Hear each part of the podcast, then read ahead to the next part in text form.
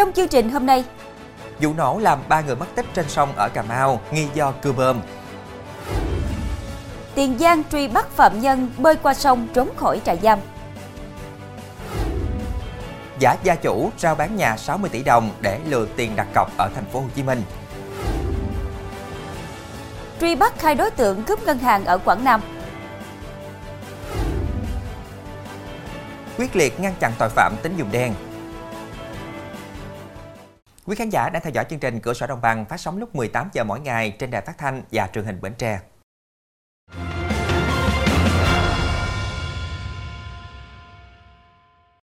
Thưa quý vị, sau thời gian đưa vào khai thác thử nghiệm, tỉnh An Giang đã chính thức ra mắt sản phẩm du lịch làng bè sắc màu ngã ba sông Châu Đốc.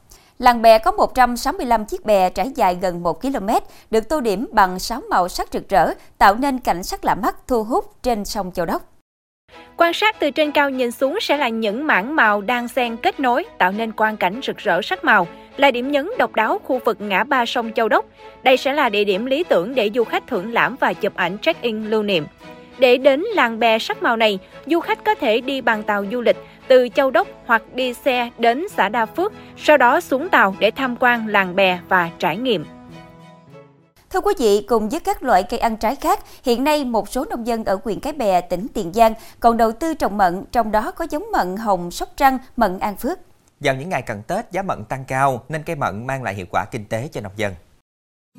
Gia đình chị Trà Thị Mỹ Âu ở ấp Lương Lễ, xã Mỹ Lương trồng 60 gốc mận hồng Sóc Trăng trên diện tích hơn 2.000 m2, được 18 tháng tuổi. Hiện vườn mận cho sản lượng khoảng 3 tấn trái, thương lái từ thành phố Hồ Chí Minh đến thu mua với giá từ 50.000 đến 60.000 đồng một ký. Dự kiến chị Âu thu lợi nhuận hơn 150 triệu đồng trên hai công đất. Bà con nông dân cho biết mận hồng Sóc Trăng sinh trưởng khỏe, ít sâu bệnh, nhanh cho trái. Sau 10 tháng trồng là có thể thu hoạch. Năm đầu tiên, mỗi cây cho từ 25 đến 30 kg. Năm thứ hai, từ 70 đến 80 kg. Khi cây trưởng thành, mỗi năm sẽ cho từ 180 đến 200 kg. Cây càng lâu năm sẽ cho trái càng nhiều.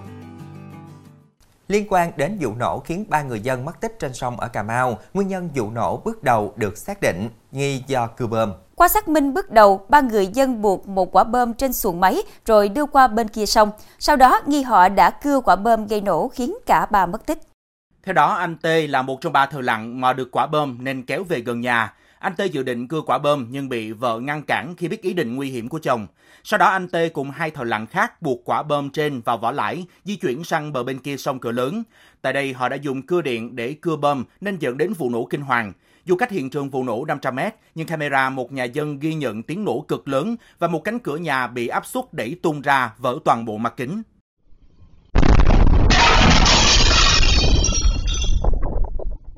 Thưa quý vị, phạm nhân Dương Trọng Hưng, 25 tuổi, ngụ thị trấn Liên Nghĩa, huyện Đức Trọng, tỉnh Lâm Đồng, lợi dụng sơ hở của cán bộ quản giáo đã liều lĩnh bỏ trốn khỏi trại giam.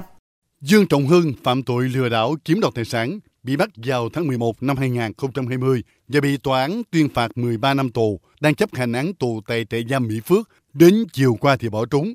Cụ thể, từ 13 giờ 30 phút đến 15 giờ 30 phút, khi lao động bên ngoài, lợi dụng sơ hở của cán bộ quản giáo, Hưng đã bơi qua sông bỏ trốn. Đến chiều nay, lực lượng công an ở tỉnh Tiền Giang phối hợp với lực lượng bảo vệ bến xe miền Tây thành phố Hồ Chí Minh đã bắt được Dương Trọng Hưng khi vừa đến bến xe miền Tây với ý định bắt xe tiếp tục trốn đến địa bàn khác. Hiện Hưng đang được cảnh sát di lý về trại giam Mỹ Phước để tiếp tục điều tra xử lý. Thưa quý vị, Nguyễn Thanh Phương, 53 tuổi, ngụ ấp Lưu Tư, xã Quyền Hội, huyện Càng Long, vừa bị Tòa nhân dân tỉnh Trà Vinh tuyên phạt 9 năm tù về tội lạm dụng tín nhiệm, chiếm đoạt tài sản. Lợi dụng việc vay tiền không có biên nhận, không có người chứng kiến, ông Nguyễn Thanh Phương đã cố tình làm lơ, không thừa nhận quen biết chủ nợ để chiếm đoạt số tiền hơn 2 tỷ đồng. Theo cáo trạng, để có tiền đáo nợ vay ngân hàng, ngày 20 tháng 7 2022, Nguyễn Thanh Phương đã vay chị Lê Thị Bé Diêu, 37 tuổi, cư trú ấp chợ, xã Tập Sơn, huyện Trà Cú, 2,5 tỷ đồng. Sau khi nhận được tiền, Phương đáo nợ và được ngân hàng cho vay lại số tiền 2,5 tỷ đồng. Mặc dù có điều kiện, nhưng Phương cố tình không trả lại tiền cho chị Chiêu. Lợi dụng việc vay tiền không làm biên nhận, không có người chứng kiến, Phương dùng thủ đoạn gian dối, không thừa nhận quen biết và vay tiền của bị hại để chiếm đoạt số tiền 2,5 tỷ đồng.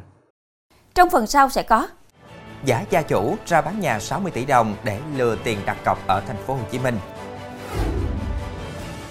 truy bắt hai đối tượng cướp ngân hàng ở Quảng Nam.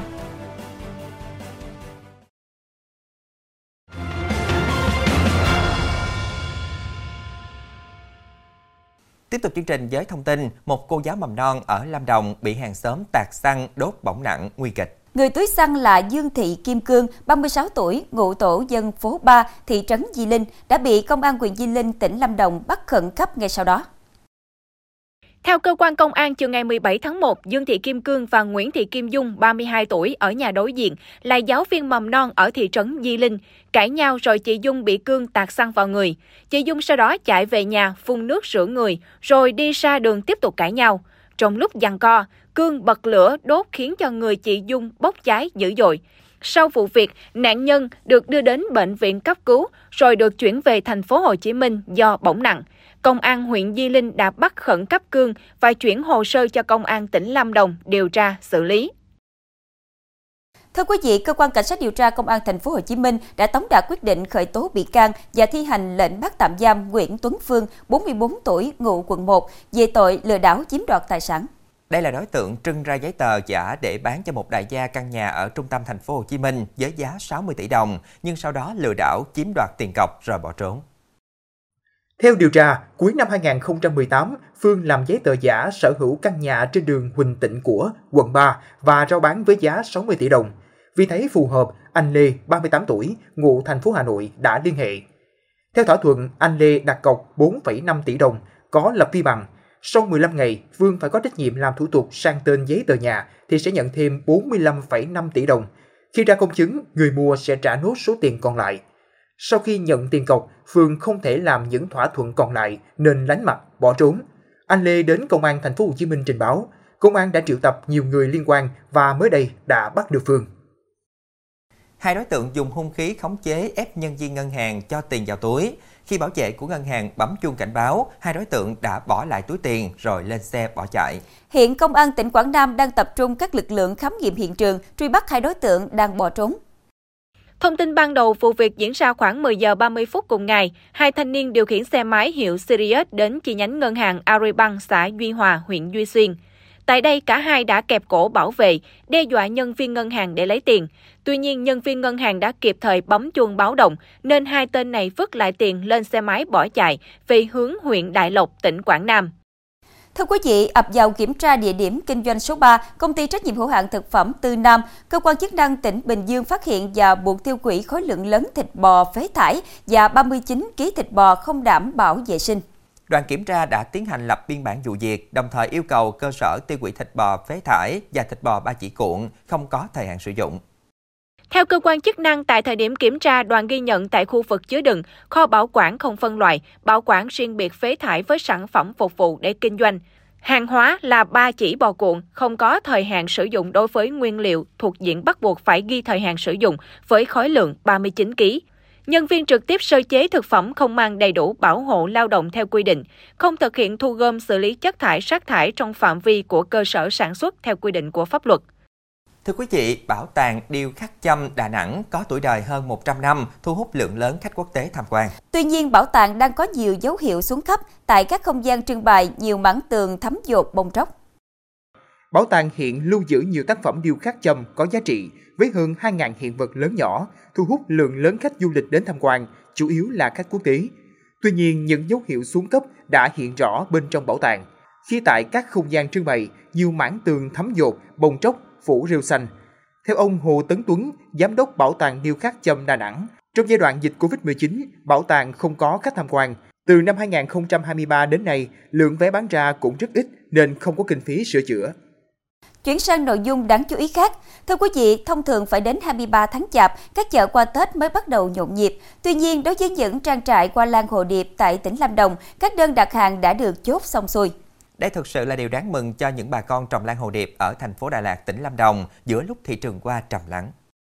Các trang trại hoa lan ở tỉnh Lâm Đồng dự kiến đưa ra thị trường khoảng 3 triệu cây lan hồ điệp trong dịp Tết năm nay. Đây vẫn là một trong những loại hoa có ưu thế nhất của vùng hoa Đà Lạt, nhờ chất lượng và nhờ các trang trại tìm cách để hạ giá thành. Nhờ vậy, lan hồ điệp cấp mặt ở nhiều phân khúc thị trường, người tiêu dùng nếu chi tiêu tiết kiệm cũng có thể dễ mua lan hồ điệp với mức giá từ 160 đến 200 ngàn đồng một chậu. được cho là loài hoa mang đến sự khởi đầu tốt đẹp, thành công viên mãn, lan hồ điệp Đà Lạt đang trở thành mặt hàng được nhiều người săn đón với đủ màu sắc rực rỡ.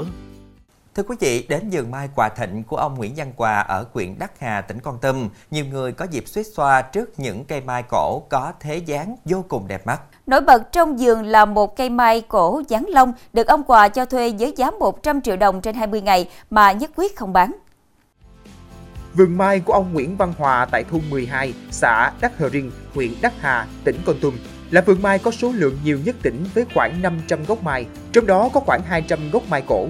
Đáng chú ý, trong vườn có một gốc mai dạo giá trị nhất, khoảng 30 năm tuổi. Thế của cây mai này là thế giáng lông, một thế mai cổ của vùng đất võ Bình Định. Cây mai có thân cao gần 3 mét, tán rộng gần 2 mét. Thân cây mai được uốn cong như thân rồng bay lượn và ngọn là đuôi. Giáng mai thế lông cuốn thủy sẽ mang ý nghĩa rồng đang thu hút tiền tài, phúc lộc về cho gia chủ. Tuy nhiên, ông Hòa chỉ cho thuê không bán vì gắn bó đã lâu với gia đình. Giá cho thuê là 100 triệu trong khoảng 20 ngày. Trong phần sau của chương trình, Nghệ sĩ Ratia biến hàng ngàn que diêm thành tác phẩm nghệ thuật. quyết liệt ngăn chặn tội phạm tín dụng đen.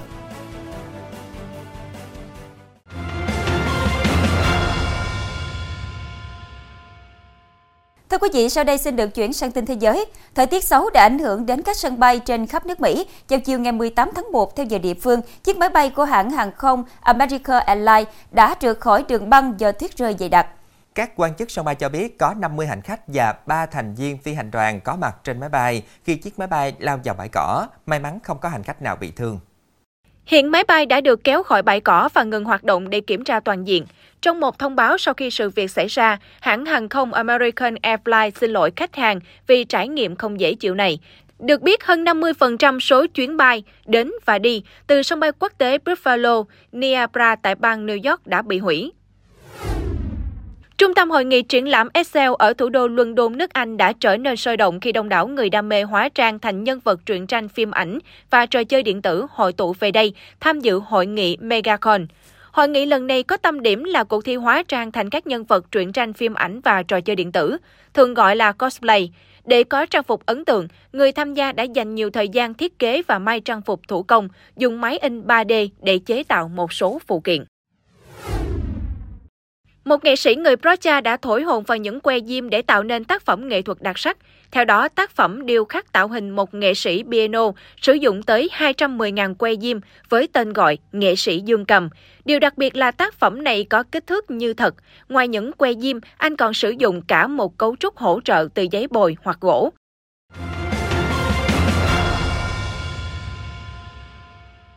Thưa quý vị, hiện nay tình hình tội phạm và vi phạm pháp luật liên quan tín dụng đen cho vay lãi suất cao bất hợp pháp ở các địa phương diễn biến phức tạp, từ đó kéo theo các hành vi vi phạm pháp luật như đòi nợ kiểu đe dọa, khủng bố, cưỡng đoạt tài sản, bắt giữ người trái pháp luật và các hành vi phạm tội khác gây bức xúc dư luận và ảnh hưởng đến tình hình an ninh trật tự tại địa phương.